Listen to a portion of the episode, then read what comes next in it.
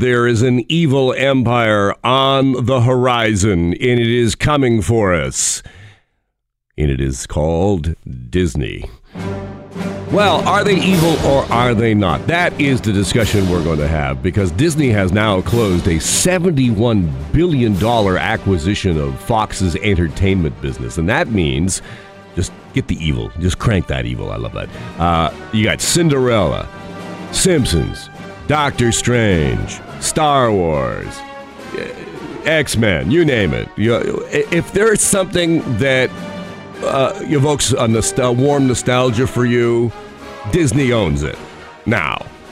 So, to talk about this from two different perspectives, one from a financial perspective, because on the business side, this is very, very interesting in terms of what Disney is positioning itself to do and whether or not it can succeed with this kind of business. For that, we're joined by Lyle Stein, who is the managing director at Vestcap Investment Management, and to talk about the cultural impact of all of this, of all of these properties under one roof, on, under one corporation. Mira Estrada, who is a culture expert and host of Cultured Pop Culture Show on Global News Radio. Lyle, Mira, welcome. Nice to be here. Thank you. Lyle, let's start with you and the business of this. What do you see? Well, there's uh, the, the interesting thing here is that the entertainment world is now seeing the, I would say, uh, over emergence or, or the development of the over the top delivery method. We all grew up with three networks in the U.S., you know, a couple, three networks in Canada. Now we have these over the top networks called Hulu, Netflix, and now coming at the end of this year, Disney Plus. And what the Disney Fox merger basically does is put more content into the over the top pipeline for subscribers to look at. So, you know, it's it's really it's another Netflix that's coming down the pipe with a lot more entertainment and option optionality behind it, including movie uh, theme parks and cruise lines and the like. Sure, and you have that scale then to apply there, and that over the top situation. As, as we have more players coming into it, we have Crave now here in Canada. We have uh, Netflix, as you mentioned, and Hulu, which is not available here, but there's a big stake that I guess they, Disney gets in this all of that now is beginning to segment the market weirdly. It, it, it's almost in a way back to you know the three networks, except for now they're all over the top. But the interesting thing is, as a consumer, we have to be, I, I would say, excited about this because now we have choice.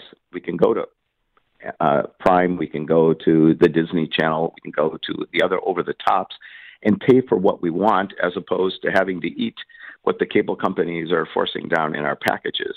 And so that's creating choice. And ultimately, you know, Disney, they're saying is going to be cheaper than Netflix. So you may be able to watch what you want cheaper as a result of having a stronger competitor in the market. Mira, do you agree? Is this good for uh, for consumers? Is this good for even our culture to have all of these entities now under one corporate roof?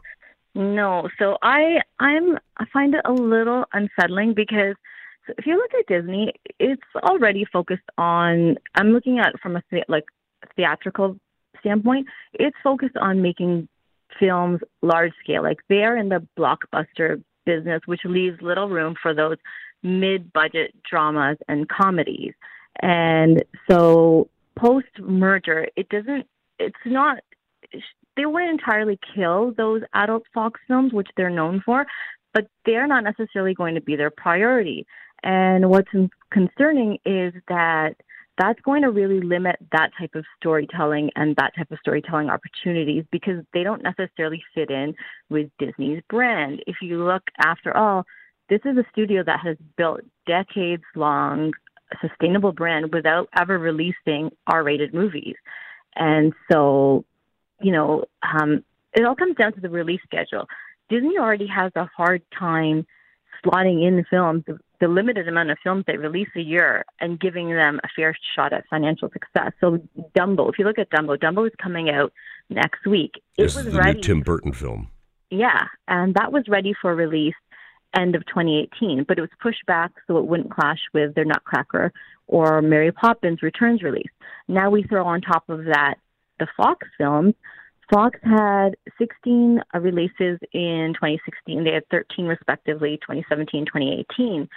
Um, and they cater to a much wider audience. Some hits, some flops, but you know, you think will Disney now force Fox into that same way they do with their subsidiaries like Marvel and Pixar, saying now you're only responsible for a set number of films, but they're expected to hit those big box office benchmarks because Fox, um, if you look at it, they're much more prone to those award-winning contending films, those thought-provoking, sometimes controversial, the varied stories. If you look at this year's Oscars alone, Bohemian Rhapsody, The Favorite, on the festival circuit, movies like The Hate You Give, Widows, diverse directors, characters, cast. Um, you know, last year under the Fox Searchlight banner, The Shape of Water, Three Billboards Outside Ebbing, Missouri, The Post.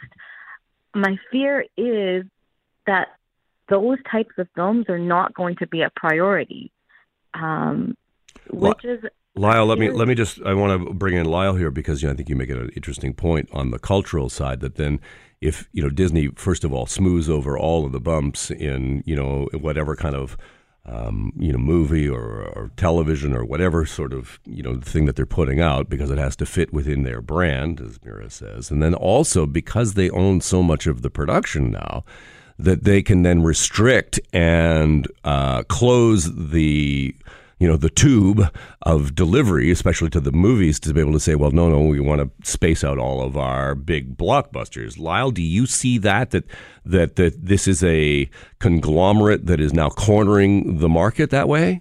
Uh, no, I would beg to differ with that view. I think this is probably the entertainment world, and you know, let's go beyond movies, because Disney also has ESPN. The entertainment world is huge; it's massive, and the barriers to entry are not tiny, but they're not huge either. And remember, a lot of a lot of movie production is it's a competitive business. The producer and the director, uh, or and the script writers take them around and shop them around to the various studios. And so that which the new Disney Fox won't fill, there's lots of other studios that very well may. And so to say that we won't get what we've had is, I, I think that's a little bit strong statement. And like I said, it's a it's a hyper competitive field um, you know, way too many wannabe movies are out there, and ultimately, which ones work?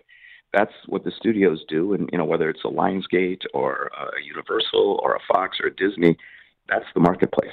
Mira, we're kind of, we don't have a whole lot of time, but I, I do want to talk about uh, the fact that we have all of this this culture, all you know, we, we, we live in the time of concentric circles where you know today's you know news is tomorrow's nostalgia, and the day after is a touring Broadway show written by Andrew Lloyd Webber. It seems like it's faster and faster and faster. So, like Star Wars, for example, you know, it is obviously has in the Disney tent, and they're making as much money as they can from it. Is do you see that as a problem?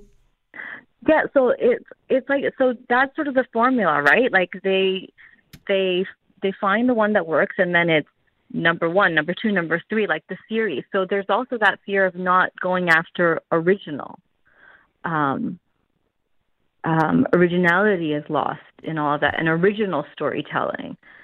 Um, That's true. I also, I yeah. also think from also a reviewer and reporter perspective, there's a, a thought uh, to be made there because there could be an impact on free press. Because if you think about when somebody has that much control, because this all like the scope of this, they've also have stakes now internationally in studios like such as Fox India. Like so, the merger of these two giants actually gives Disney an unprecedented 40% control over worldwide box office.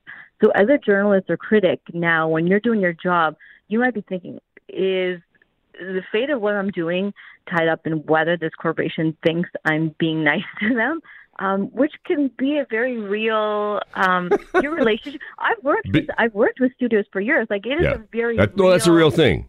You yeah. got to you got to be nice to the mouse. We're out of uh, runway, and the film is uh, winding up. Lyle Stein is managing director at Vestcap Investment Management, and Mira Estrada, culture expert and host of Cultured Pop Culture Show on Global News Radio. Thank you, both of you for being with us. We're talking about Disney and how Disney is taking over everything.